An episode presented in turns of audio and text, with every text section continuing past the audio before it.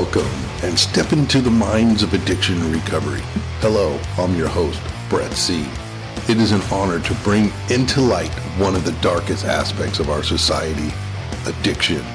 With 20 years of active addiction and 20 years of sobriety, I hope to bring together all listeners on a journey of inspiration and education. With my co-hosts Jared F. and Rich J., we will be sharing our experience, strength, and hope for all listeners to enjoy and have fun with. Now, F3 Recovery brings you the Super Sober Podcast. All right, welcome to the 11th Super Sober Podcast. Welcome everybody out there in listener land and video land, YouTube, or on all platforms. We just got through the 10th episode on the last one, and that is the finishing of all the 12 steps and the barriers and the beginning foundational work in recovery. So now we're going to have guests on here, doctors, professionals, all types of fun's going to be had. So now that we got the foundational stuff out of the way with recovery and how to get into it and learn the steps and practice it and what we can do, we're going to now start doing some other processes on the Super Sober podcast. And this is number 11. My name is Brett C. I'm your host. I'm an RN with a BSN. My sobriety date's 42103. I've been working in hospitals for about 18 years. I've been working chemical dependency for the last nine years, helping people with this unbelievable, convoluted, deadly disease addiction, addiction, addiction. And then we'll go right over to our left. That was good. I'll Uh, get my him a name's Rich. Uh, my recovery date is October 5th, 2013. Since that time, uh, well, since 2014, I've been working in treatment centers, uh, inpatient facilities, just helping addicts and people with mental illness. Um, and then for the last two years, I've been in nursing school as well. And uh, I graduate on Friday. Um, so it's What? And then, uh, yeah, we have another person here that's also a nurse. And so we got three nurses up here, three male nurses. And so. I want to introduce you to Anthony. Hi, my name is Anthony B. I am a RN, BSN, and um, PHN.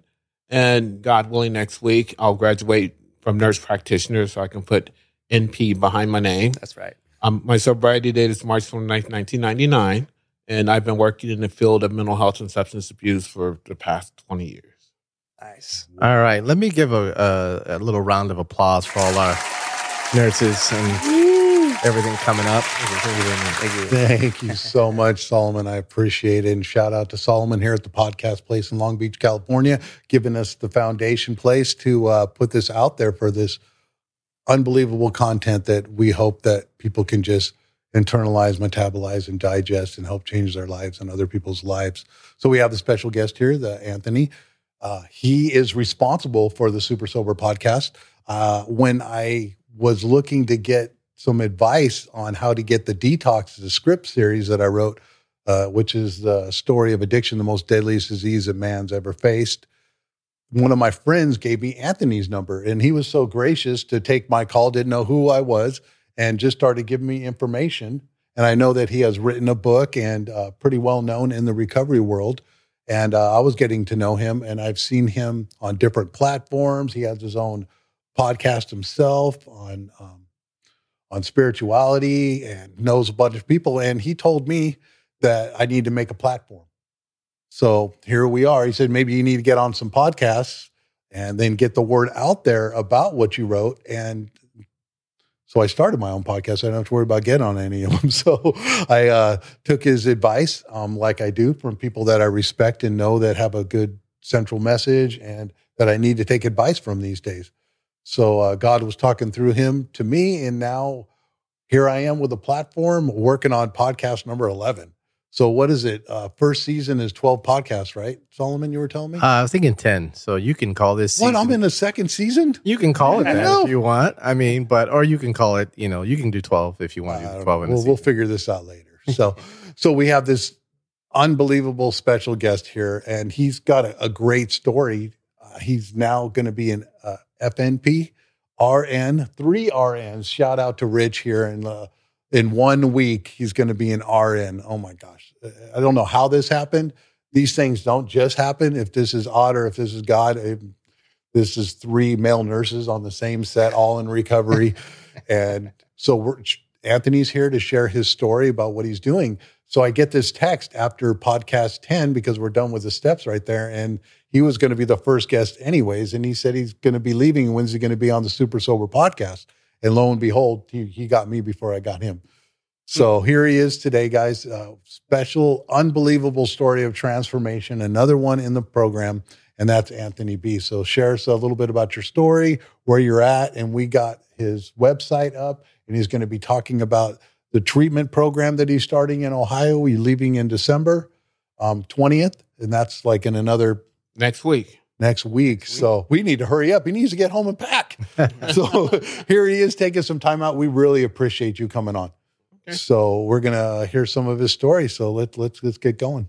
Well, well, thank you, Brett, for all the accolades. I mean, I try to stay humble, but if you got some more, I'm more than happy to Yeah, receive let's them. You know, and um, thank you, Rach, for all the stuff you did. And Absolutely. you know, behind the scenes, the voice of an angel happened to be Solomon. Thank you. I appreciate um, all the work you put in and allow me to be here. Thank you. Um, I'm Anthony B, and you know it's it's really fascinating because most of the time when I introduce my name, I have to hesitate because depending on where I'm at, what comes after that can make or break my entire presentation. yeah. You know, um, I do lectures and workshops all over the place, and sometimes I might want to say, "Hey, I'm Anthony, an alcoholic," and I'm like, shh.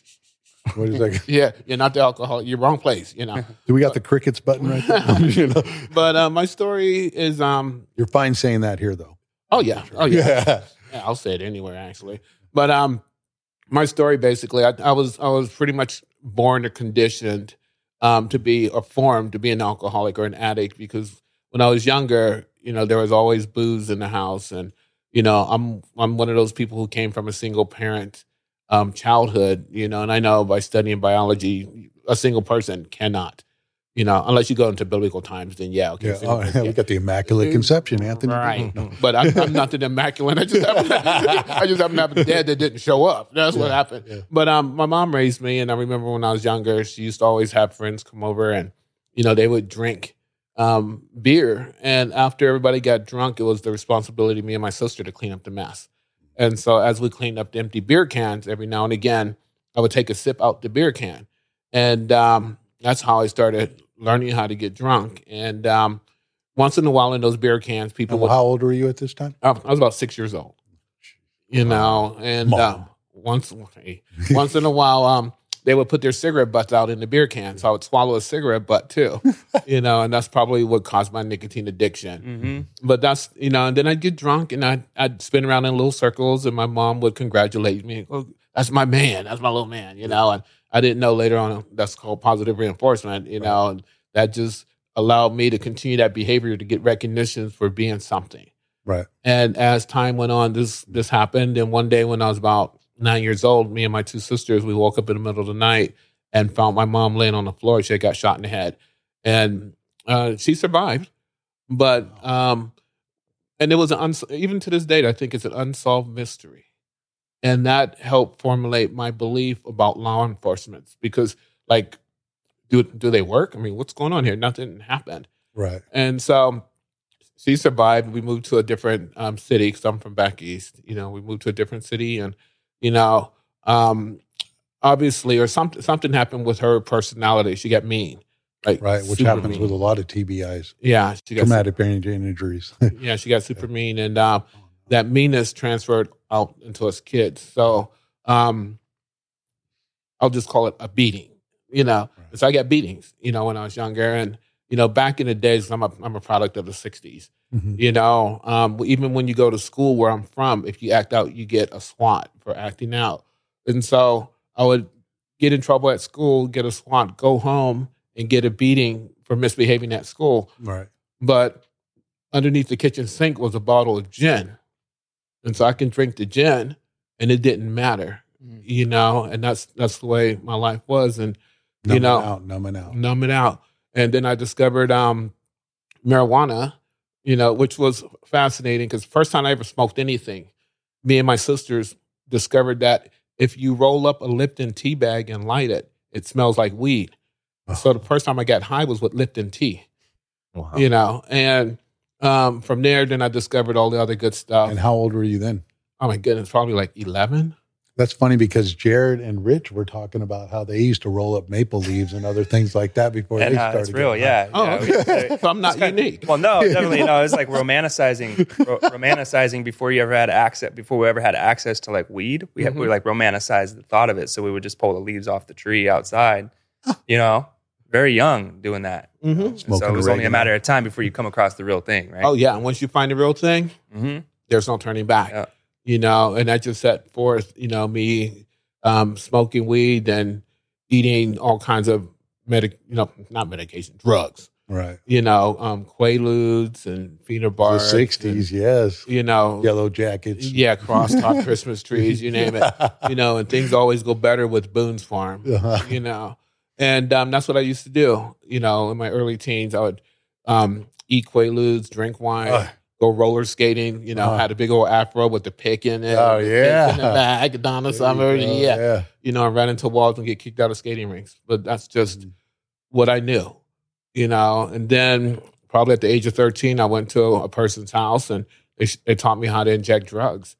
And so at 13. 13, at 13, I'm injecting drugs at quick 13. progression. Yeah. And then um, at the age of 14, um, my mom took us to work with her. We stole some money from there. It happened to be a bank. The feds got involved, you know, fired her. And that's where I got like the ultimate beating, you know. Yeah, she had a good job, huh? Yeah, and I got a good beating too. you brought the No. feds in on it. yeah. And um, then I ran away from home at 14. Oh, You know, um, I was never successful in school because I figured, you know, I get beatings in school. Plus, I wanted to drink and use. So I quit school in the eighth grade. And so I ran away from home, 14 years old with an eighth grade education, joined a carnival. You You became a carny. I was a carny. Yeah, Wow. nice. It was great, you know, because you could do whatever you want to Right. out there. And so I'm a carny. Um, usually back east, those jobs last throughout the summertime, wintertime. You know, you figure it out. And so I did.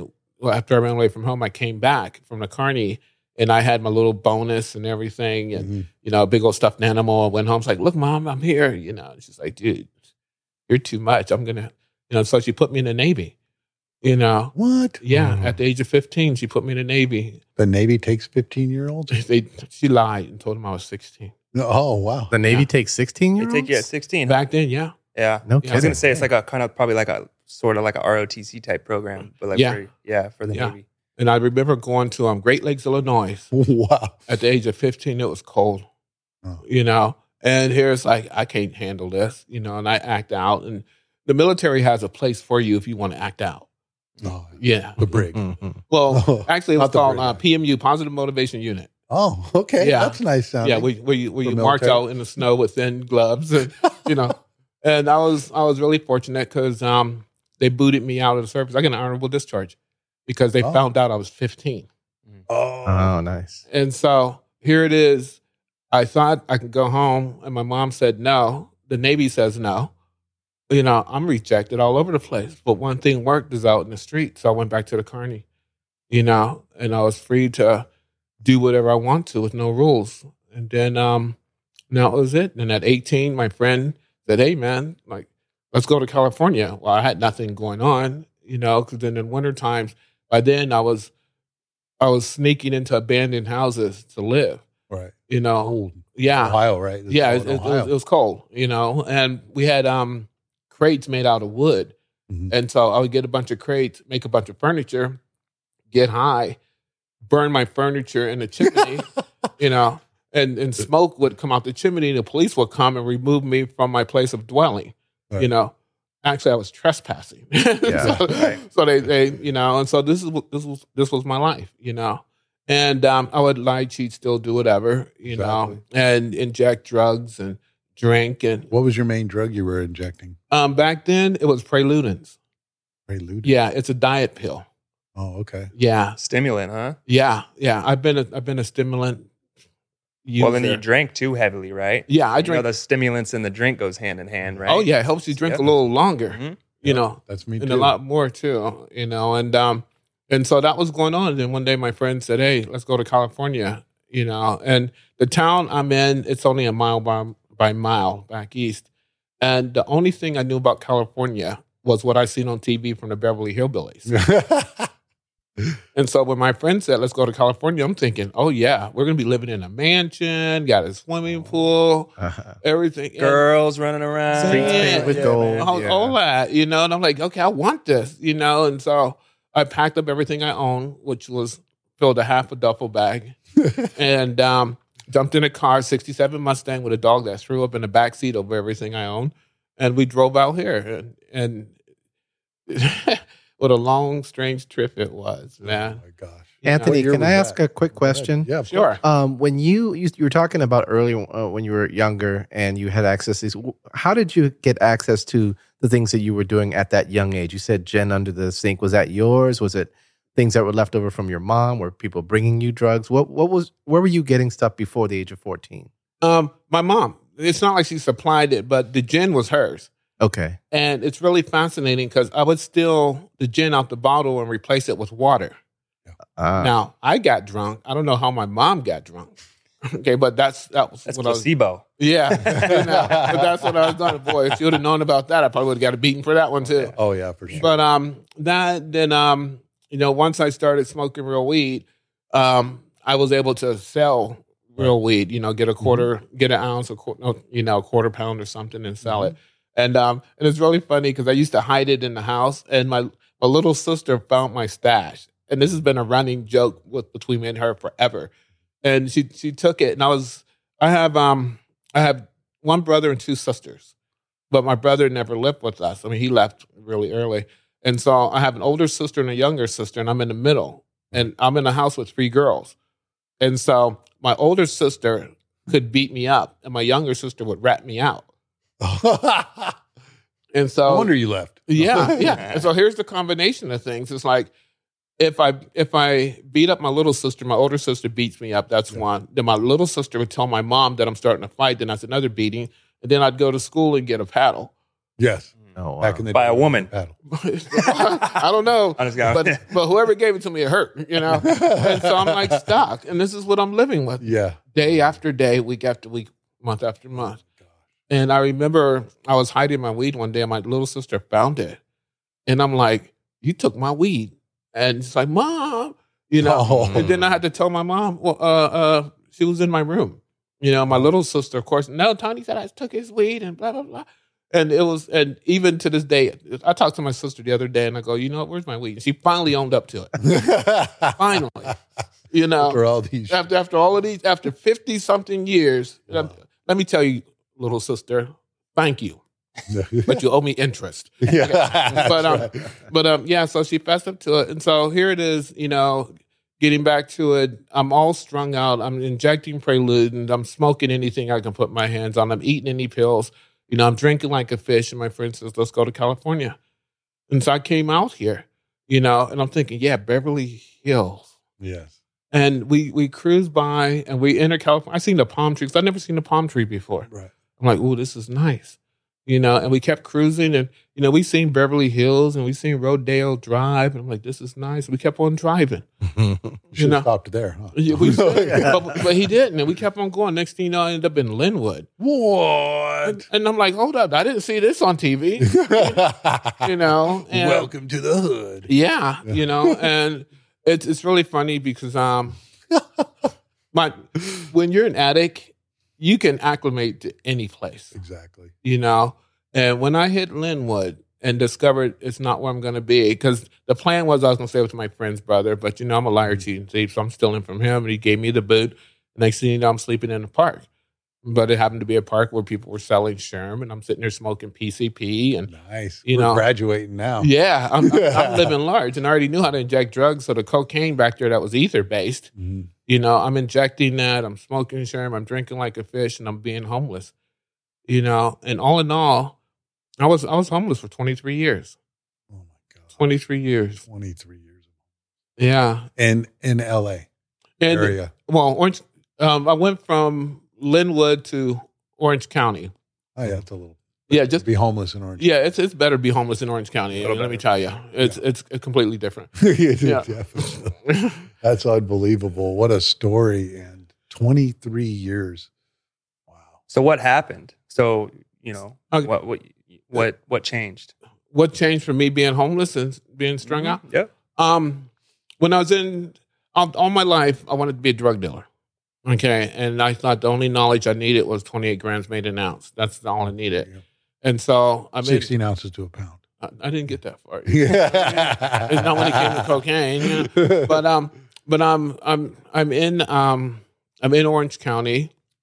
I made my way down here, and I was working at um at a Jack in the Box in Costa Mesa, and so um at one point in time I used to sell drugs out of the Jack in the Box until I got busted. They fired me. Makes sense. Yeah, you know, I mean, you can get free food and you know, Mm. but um, but after they fired me, because back then we had um, beepers and pagers, and there was a payphone on that corner, so I would hang out on that corner and sell drugs.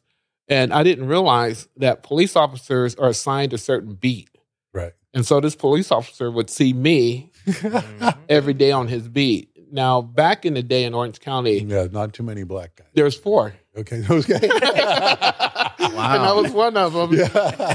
And Count them on one hand. yeah, You and- still had your afro and everything too? yeah. Ah, bam. and and so I'm I'm out there, and it, here's here's here's the here, here's my best thinking.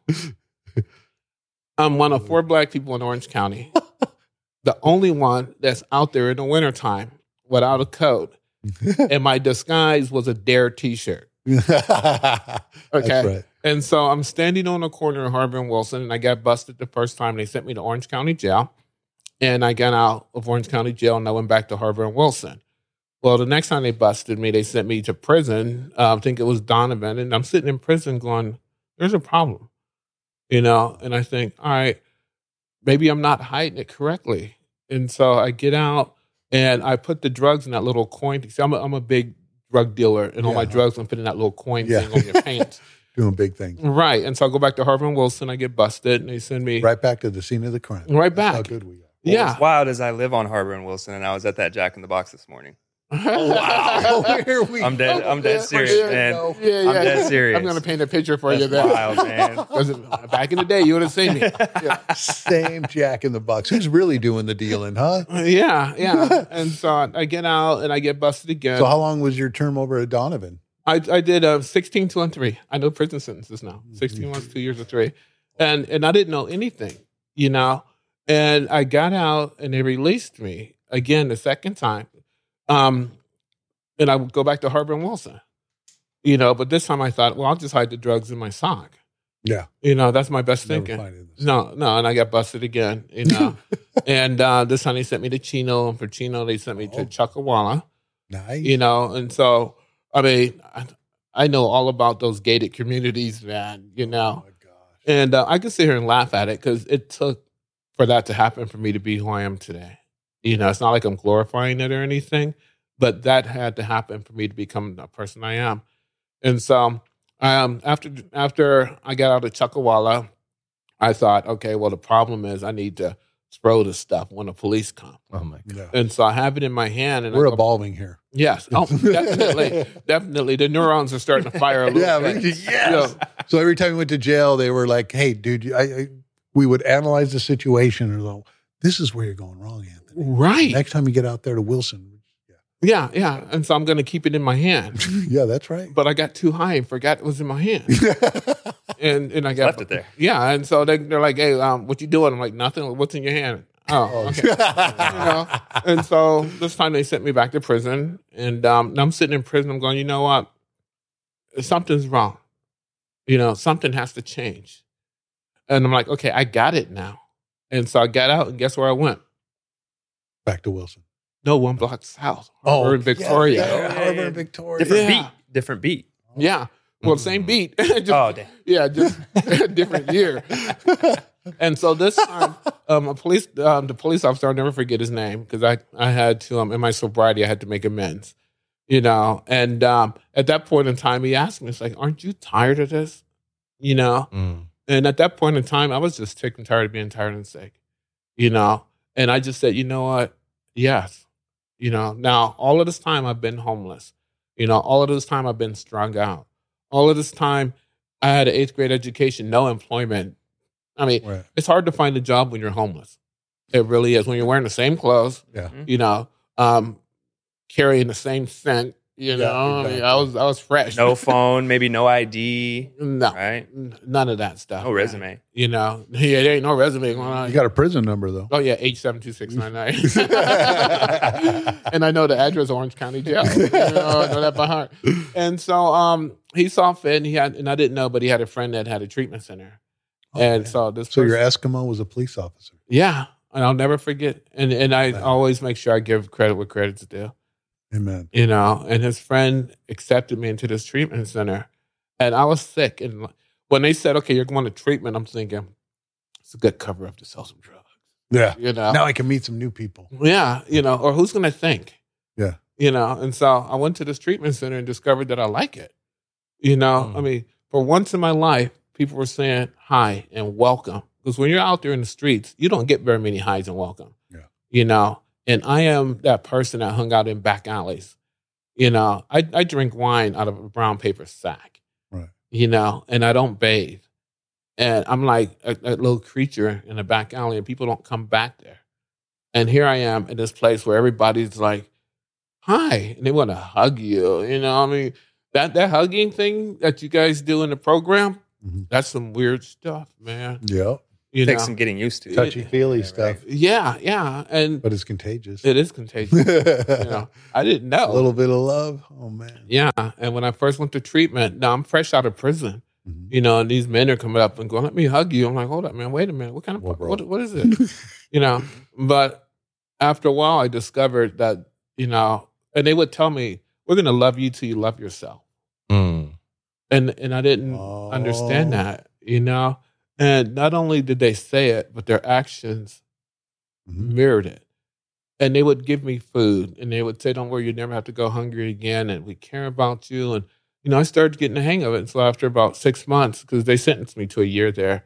And after six months, you know, I started going, I like this stuff. And that's why I got introduced to the 12 steps, Amen. you know. And I remember my first 12 step meeting was um, at a low bottom indigent men's detox, you know. And I went, Over in Orange County, you're still in Orange County. yeah, yeah. It happened to be on a street called Charlie.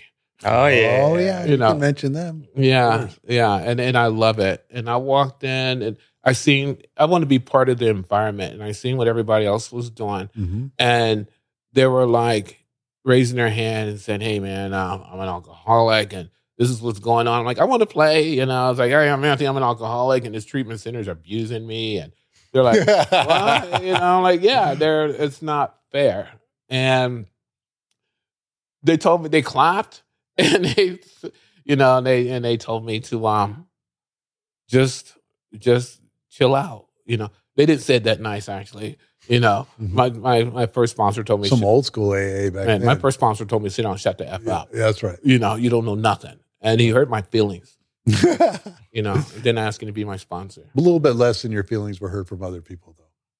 no not No. from him No, oh he no. gave it to me raw and uncut Oh, okay, sweet. oh man i mean just saying shut the f up that's that's minor Yeah. compared Wow. to the business he gave me that day you know, and he did hurt my feelings. And I asked him to be my sponsor. so this was '99. This was actually back in 96 because I had one more run left. One more. Here it comes. One more. Hear that run. Yeah. And um, I, I, I did, um, I did my year in treatment and, you know, I, I think I read the big book wrong Mhm. because I thought it says one day you could drink like a gentleman and our hats are off. And so I went out to drink like a gentleman. And I tried controlled drinking and then ended up doing controlled substances. And next thing you know, I'm back in a controlled environment, right. you know. and they say a head full of AA and a belly full of booze don't mix. Right. A head full of AA and a body saturated with methamphetamine would drive you crazy. Yep. Because I wanted sobriety back so bad. You know, once you get a taste of recovery Mhm. and you go out again, The you seeds wish were planted. yeah, you wish you could get it back. And I remember out there just out just out of my head, you know. And the only thing I keep I only thing that kept echoing is keep coming back, keep coming back, keep coming back. And that's what I heard under the influence of methamphetamine. Just keep coming back. And then I'd get a pause and it works if you work it, you know. and um and so I couldn't I was at that jumping off point on March 28th. uh, Actually on March 27th, I I finally said, you know what? I remember the ABCs of um Alcoholics Anonymous. I'm an alcoholic, cannot manage my own life. No human power can relieve my alcoholism, and God could and would if He was saw. And I and I remember saying, you know what, God, I can't deal with this anymore. You know, and on March 28th, I got arrested the last time in my whole life, and I've been sober since March 29th, 1999. Gosh. Two questions for you, if you don't mind. Sure. Yeah, first, first question: How long o- overall were you incarcerated? Like in all in all the times you went? I spent most of the '90s in prison, in and out of jails. Okay. I get out in '92. I'd go back in '93. I get out in '93. I go back in '94. Wow. '94. Parole violation. Parole yeah. violation. Exactly. Parole violation. Yeah. Well, I, was, I, was getting new cases. new case parole violation. Half measures avail me nothing. You know? Yeah, and this and the second question: when you when you um, um, sort of broke the sobriety. I don't know what you'd call it, fall off the wagon. What was that feeling like when you sort of, sort of, you know, sort of came back to your senses and said, "Damn, you know, I just sort of lost that time." Was it something where you sort of sat there and dwelled on it for a while, or did you sort of jump back up and say, "Time to start over"? Um, I I I relapsed. I drank a beer and I shot methamphetamine. And once I shot that meth, I went, "Holy crap!" what did I do? You know, and then all of a sudden it's all about I gotta have more. Please give me more. I mean, that's that's where my mind went, and I had that moment of clarity. It's like, dude, you know, this ain't working because once I was sober, once I was sober, I established a new group of people. Then once I relapsed, it was hard for me to go to this new group of people and try to act sober. Right. It's really hard to act sober under the influence of methamphetamine I mean, you're sweating and you can't sit still. You're licking your lips like you're. I mean, it's crazy. And they know. And they know. You know. And and I'm like, okay. Yeah. So talk about feeling alone, right? Yeah. You know, I I, I couldn't live with it, and I can't live without it. And so finally, I, I asked God to help, and and God did what. I, I am that person. I have to be physically removed from society to stop my drinking and using. Mm-hmm. You know, the book says frothy emotional pills seldom suffice. And you couldn't beg me to stop, but God allowed me to get arrested so that I could stop. You yeah. know, as many times as I've been in jail, I, I, I used to party in jail. You know, I I did methamphetamine in prison and got paranoid because the police was there. Yep, that's, that's, that's my best thinking. You know, make it pruno. Yeah, yeah. You know, and nobody wants to be my celly. It's like, like why are you looking out the bar, man? You're gonna make the spot hot. And it's like, oh, like, wow, police is there. And I'm, I'm insane. But um, finally, you know, that happened, and after that, I just been sober and you know, doing good. Doing right. Really well. So we're about halfway through the podcast right here. See, I mean, this it's hard to get so much of a, such a story of. And how long do you have sober now? I have 24 years. 23 years of homelessness, 24 years of sobriety.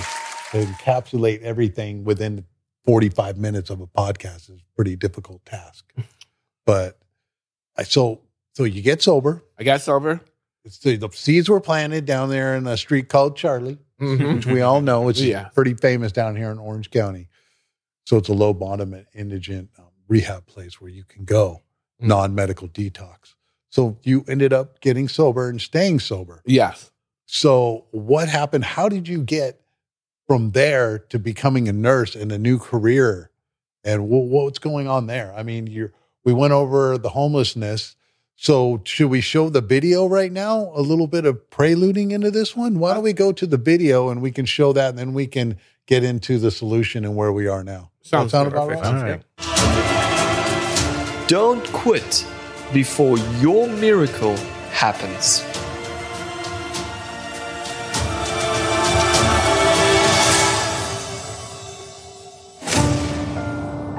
Addiction, alcoholism, separation, racism, gang violence, abuse. These were just some of the things that faced me as a 10 year old boy beating so bad that they left welts on my body for days, witnessing my mother's violent boyfriend, coming home to find my mom in a puddle of blood, shot in the head. Things were different after that. I was different. I had a hole that developed in my soul, a soul sickness that I couldn't escape. physically, psychologically, emotionally, and spiritually bankrupt. I started running and I didn't stop. By now, I was addicted to every kind of drug I could find to fill that hole in my heart. Homeless at 14 years old, I walked the streets of Ohio and beyond for over 23 years. This is my story, living on a park bench, but it could be any homeless person's story. Like a never ending tornado taking everything in its path, until one day God intervened through one person. One person believed in me for the first time. One person made a difference in my life and offered me a way out. I have lived through trauma and discovered resiliency. I have lived through addiction and found recovery. I have been incarcerated and discovered rehabilitation. I have been homeless and found residency. All of these are facts, but the bottom line is that we all have a story. For me, I'm no longer living on a park bench.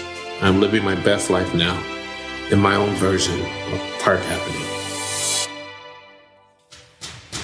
Pick up your copy of Anthony Brown's biography From Park Bench to Park Avenue. Proceeds will go towards helping the homeless find hope and freedom in a home called Brown Manor.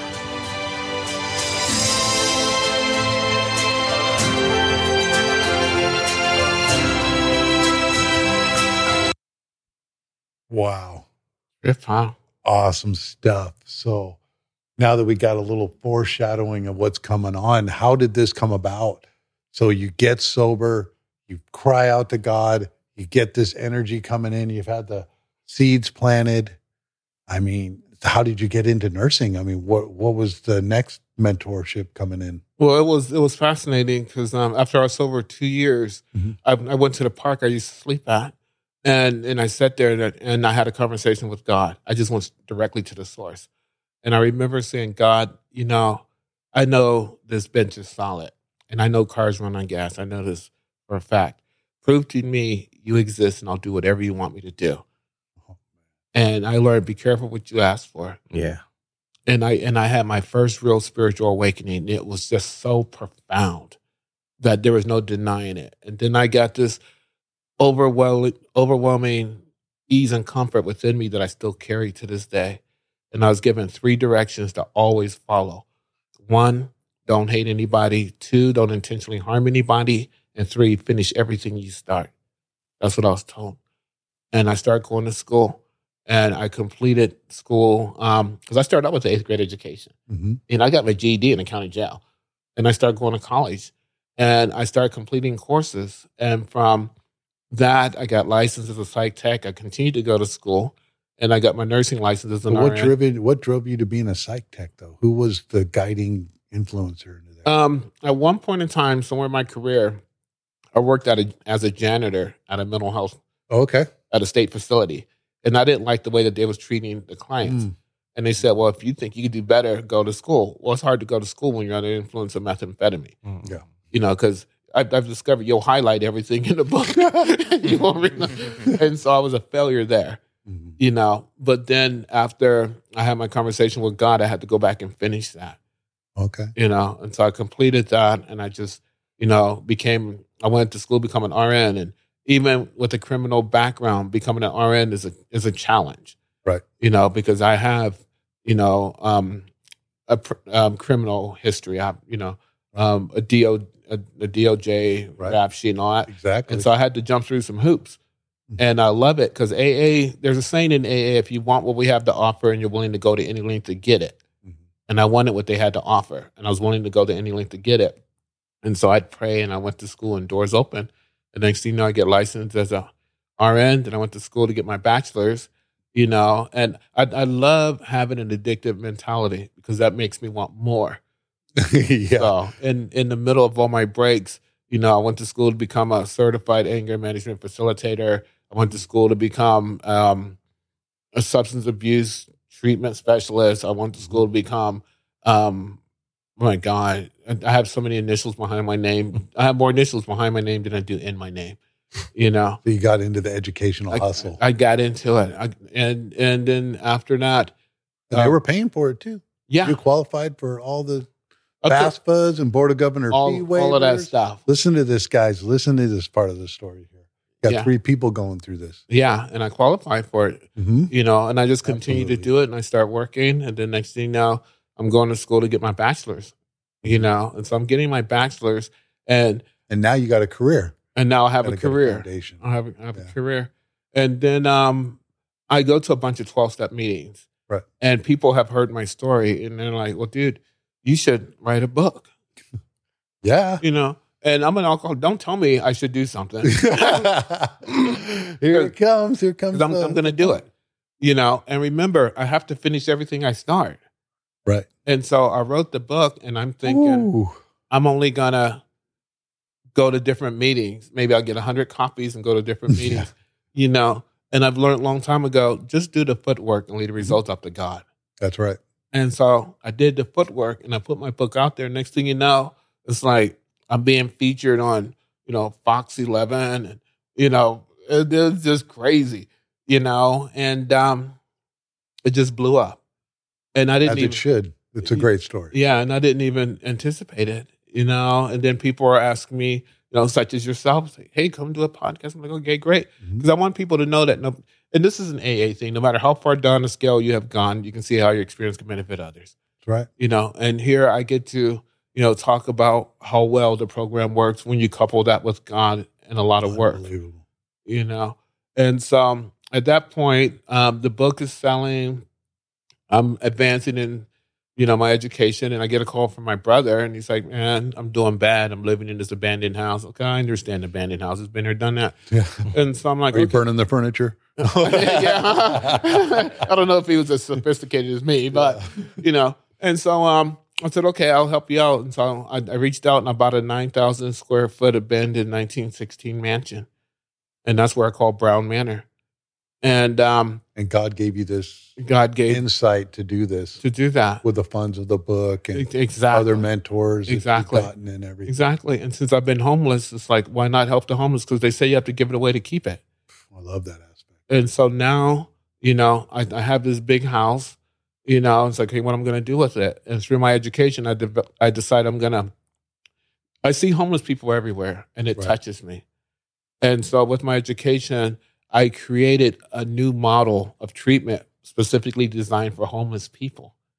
And I get to go out there and implement this, you Yes. know, and, and I'm super excited. Who better than the homeless to implement uh, some change for the homeless? So are you going to have are you going to be bringing people into this house? Is it going to be like a like a, a Yes. structure like a program running out of it's, this house? it's it's more like a family thing. I don't want to I don't want to use the word program Mhm. because people kind of um, get Cringe from uncomfortable. Mhm. But it's um, I've been to the program before. yeah, yeah, I've been in the program.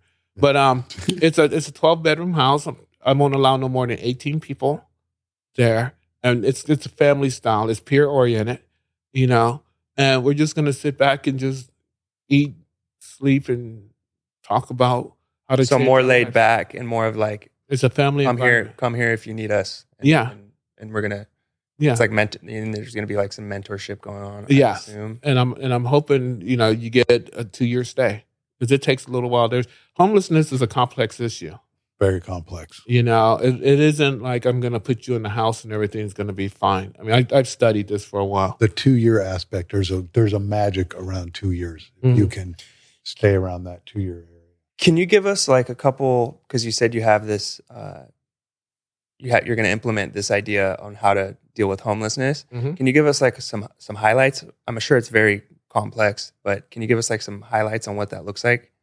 Um, well, if I give away my secrets, other people take it. But hey, why not? You know, um, the main thing about coming in, your admission criteria: one, you have to be homeless, and two, you have to come in with some sort of goal initially.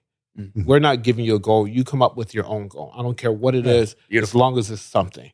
Super Awesome. personable. Right. And once we obtain that goal and you hang out with us long enough, then we'll build on other things. And I'll gradually slide in some things. If you have some medical issues because of my NP and my nurse training, we can help that. If you have some mental health issues, we can help you get you know, uh, medically cleared, if you have some detox issues, you know, if you have some social skills, I mean, job skills, there's a lot of different things we're going to work on. We're talking about the whole package. The whole package. in a two-year time frame. That It's- sounds beautiful. Yeah, yeah. And it's really, I just thought of it. because so much of it's such a conveyor belt. It's like boom, boom, boom. Right, right. We need that accountability for change, Yeah, and you're doing it in a home like environment. right? You know, we're like all brothers and sisters anyway.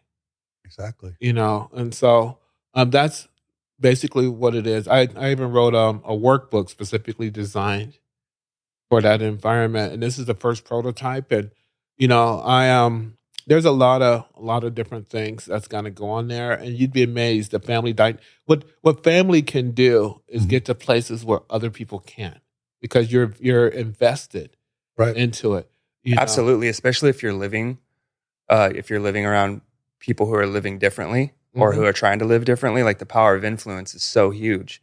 You know, Mhm. it's um, it's difficult. Like even for people in sober living, like you know, most people in sober living, unfortunately, they don't want to be there, right? Like a lot of, especially in this area, you know, the people get sent to treatment by their parents or whatever it is. Mm-hmm. So then you have like the one person that's in the sober living that's trying to actually stay clean, but because they're with these people, you know, 20 hours a day, right? That power of influence is so strong that even a person that wants to be in recovery isn't able to get to that, isn't able to get there Mhm. because they're around these people majority of the time, right? And it's like we we we become who we're we're around, you know. Right. So it's like living. exactly so that's a key. yeah, exactly that I believe I believe that's a that's a huge piece. You know, Mhm. especially if everybody in this house, you guys are going to be living together. It's going to be a family, and uh, that's where change can happen, hmm right? Because there's consistent, there's that consistency within the house. right You're, you're investing in yourself right and the people around you. But what about the boundary aspect of that? what do you What mean about when they relapse or if they Mm. make that healing environment become, Toxic. yeah, toxic? well then you have to we're So there's good contract. more like probably a there's- case by case basis. I would assume. it's a community based thing. I mean, I've I've known from my experience. Sometimes you don't get it the first time around. hmm Okay. course. But again, everything's going off for your goal. I understand that if you if you get sober and you're and you're doing well and you relapse, okay, go somewhere else and get detox. 'Cause we don't I don't need or we won't we don't want intoxication or people not being in their right frame of mind. Same thing was if you have a mental health breakdown, then I'm going to coordinate services with other entities out in the community. So everything's facilitated, coordinated, Right. uh, in a proper. And the best thing is when you if if you do detox or if you do have a lapse on your mental health, one of us is still going to come and visit you. Right. You know, Mhm. you're part of the Follow up. family. Yeah. You know, we're not going to leave you. The alumni. the, exactly. Exactly. What a what a powerful. Is trans- is the goal to get back into the house if that happens? Yeah, absolutely. I mean, you still have a spot. How Okay. long would you hold the bed? I mean, this is. I, I know this is a lot of questions. It's so vast, It, it depends on depend depends on your motivation. case to case. Right. Because again, this, the, the simplest thing to do is have a goal walking in the door. Okay. And once we achieve that goal, okay, now that you got this, we're gonna we're gonna give you what we call positive reinforcement. Attaboy, good job, man. Exactly. You did this. Now let's look at this. And see in the meantime, you know, you're gonna you're gonna pick up a chore around the house. Everybody's going to. Right. You know, and you're gonna own it. Acts of esteem. Exactly. exactly. And this is your house. It didn't, Yeah. This isn't my house. This is this is your mansion. Yeah. And I'm gonna put a big if you know umph. I mean, you walk through rooms and the sun hits it, and you see prisons. I mean, it's a 1916 mansion. Yeah, It it's, like- it's a beautiful. Yeah, place. and, and this is this is your house. and you you're going out there now to facilitate the. How much longer till it's going to be up and running? I'm hoping that we um, open the doors this year. That's my that's my main purpose because I've had that house for three years, and it's really hard to set up a brand new program not Right. being there. Right. Exactly. And so I'm, I'm So just know that he is leaving a place where he's got a solid job, foundation, friends and family, all these years of recovery, because what he made a deal with his higher power Mhm. that he was going to follow the next indicated step and not stop what he started. yeah, yeah. Big time character defects for a lot of us, right there on you know six and seven, right there in the program, not finishing what we start. And here he is finishing his uh, FNP hmm yeah. and I, I we can totally relate. I I knew I was going to go and get my BSN once I started as an LVN. It was no intention to stop whatsoever. I knew I was going to get my BSN and then I was going to reevaluate at that point. Mm. And in our career field, where Rich is right now getting his RN and then still five months to go on his BSN. And then previously before the podcast in, in our field, it's always more about, well, what are you going to do next? Right. Are you going to get your msa Well, I love the I love the goal aspect of of this, you know, because I feel like that's very important for recovery. It has been for me. Um, I know a lot of people um, who are in recovery who, I mean, we all got our own goals, and I don't know what everybody's goals are, but uh, mine are pretty obvious. I think that people know what's going on in my life, and uh, you know, you talked about the goals for the the people in your that are going to be in your house, and uh, it's important Mhm. that's important because typically like Yeah, at least for me like when i wait like when i got clean when i'd wake up in the morning if i didn't have something to look forward to Mhm. but i have something to shoot for that day short term goal or long and long term goals came long like, later on right but like a short term goal for that day it, it made it very really easy to go back to what i know you know and i did that many times and uh so now goals is like something i live for. I live for it. Like i wake up and I, and that's what gives me hope is like is is looking forward to the next thing that's coming down the line you know and mm-hmm. it keeps me accountable and it keeps me it's part of what keeps me clean because i got shit going on right? Like i can't just go get high. I got things i, I want to Yeah. do. Right. and and now now those things I, not only do i know that they're i know they're possible i know that anything is possible now. When early on in my recovery i wasn't real too i wasn't too sure. Mhm. and so that's a, a vulnerable time for relapse. But now that i know that things are attainable and i can ha- and i can always have more um it keeps me looking forward to the next thing which keeps me waking up hopeful and keeps me kind of focused Mhm. you know? So i think those those short-term goals with the people in your house and just having those having goals like with within yourself um is key you know for recovery Right. you know Absolutely, and that's and I, I believe in that. I, I think um, some of the things I want to teach people because I, I think everybody wants something, you know. And not only do I share what's going on, but I want to be an example. I want people to understand that. Mhm. Even though at one point in time I used to eat cheeseburgers out of a dumpster, Mhm. now God willing, I'm going to be writing prescription for medications or you know Right. doing differential diagnosis. With all of this information and application that you got from your history, you're not just going out there to just medicate a problem. no, no, but in the right fashion. We got medical professionals sitting right here, right now. And we all know a bunch of them that all came from the streets, i was talking to from the somebody problems. It's unbelievable. I was talking to somebody the other day, and I was like, "Dude, I was like, isn't it crazy? Turns out, like, dr- like prescription drugs were actually created to treat diseases, and it was like amazing. Like, oh wow, I, I found out like you're actually these are actually have a useful purpose other than getting high. You know, right, amazing. right. And it's, wow. another thing because my next thing is a lot of people always ask me well what's next what's next what's next Mhm. and my my thing is you know i d- in, in my head of course I, I came out with the secrets of life and the secret of life is how do you find ease and comfort as you walk through and navigate this existence Mhm. and in the end you find peace you know and how do you live that part how do you get to that part and because I've I've done quite a bit of everything else, you know. And and me and God, God's my best friend. We talk every day. I get up in the morning, I hit my knees before I hit my feet. That's just what I do. And um and I laugh because God understands me, you know. and and I ask him, it's like, what what should I do? You know, am I done with school? He's like, no. And so now I just yesterday I enrolled in a master's program for theology Wow. you know, and it's like, okay, you know, and I used to always say, you know, God, I'm tired, you know, and God would laugh and go, well, I'm not, you know, okay, mm-hmm. you know, because I'm always, Oh, you know, that 11th step, you know, Right. praying only for the knowledge of his will for us and the power to carry it out. and we got that power Yeah. daily. Yeah. And so this is, this is good stuff, you know. it's I- good stuff. It's out there for everybody. it is. This isn't just our testimony. This is, there's so many testimonies out there. It's, I mean, man, how is the God not going to bless Brown Manor? It, you know, and I- then all the lessons that are coming out. Right now the change in the trajectory for mental health and the people doing things here in orange county with places like be well and and and what's happening here it needs to change. It has to change. It can't be the same treatment modalities that has been going on that leaves us in the same sick area that we're at now. Mm. it's for the people by the people. It's people like you me rich all the other people out there that now hold these lofty degrees that are in the conversation when I come in. And it's like they don't see me as this old drug addicted street person.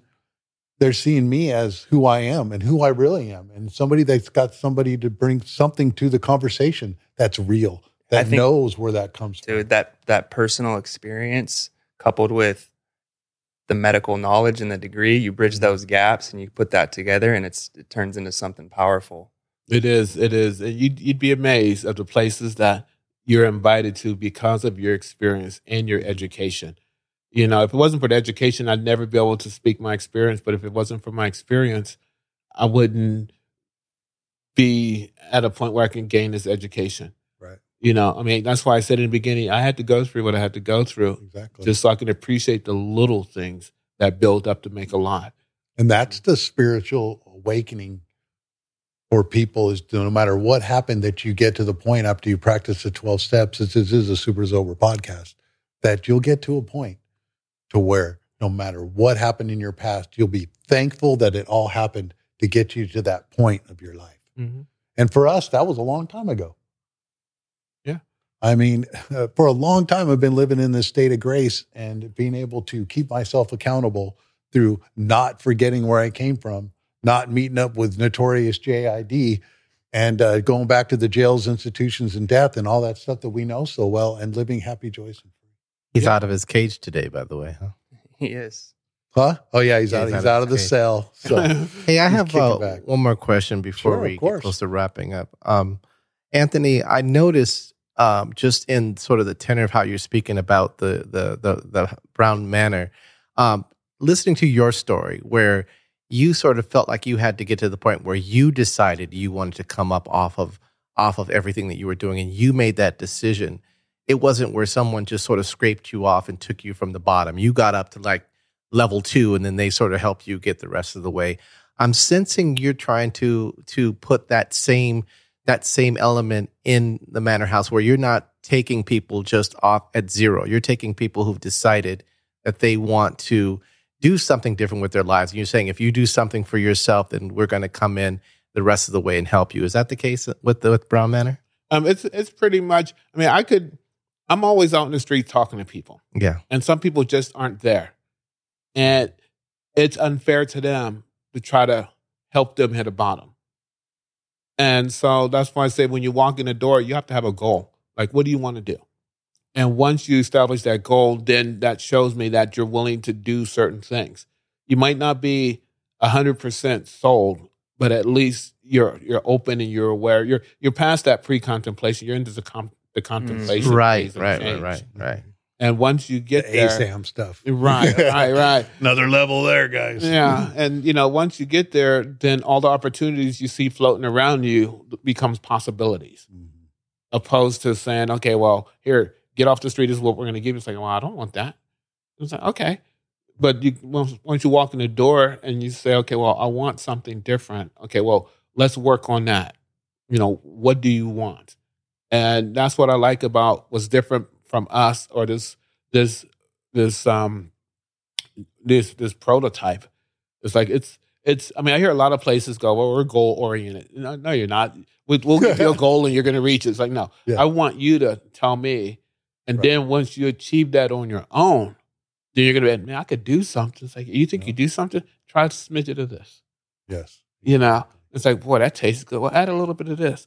The next thing you know, you have this whole this whole hot hodgepodge of soup of goodness, That's right. and you're like, You this got is the recipe. Yeah, this is indescribably delicious. Oh, man. And I, and I look forward to seeing that. Yes. So we will be following up with you, Well, thank you. and we can always remote you in on future podcasts. Sure Uh, can. uh, Brown Manor will be on the F3 Recovery site. We are winding down here on podcast number 11. I would like to thank you so much for coming on the podcast and sharing your experience, strength, and hope.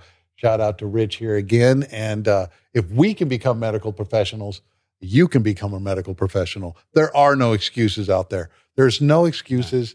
Recovery and through the way is just unbelievable powerful. There's people in recovery in every phase, everywhere out there that are willing to help and to get you to your next indicated step. Some doors are closed.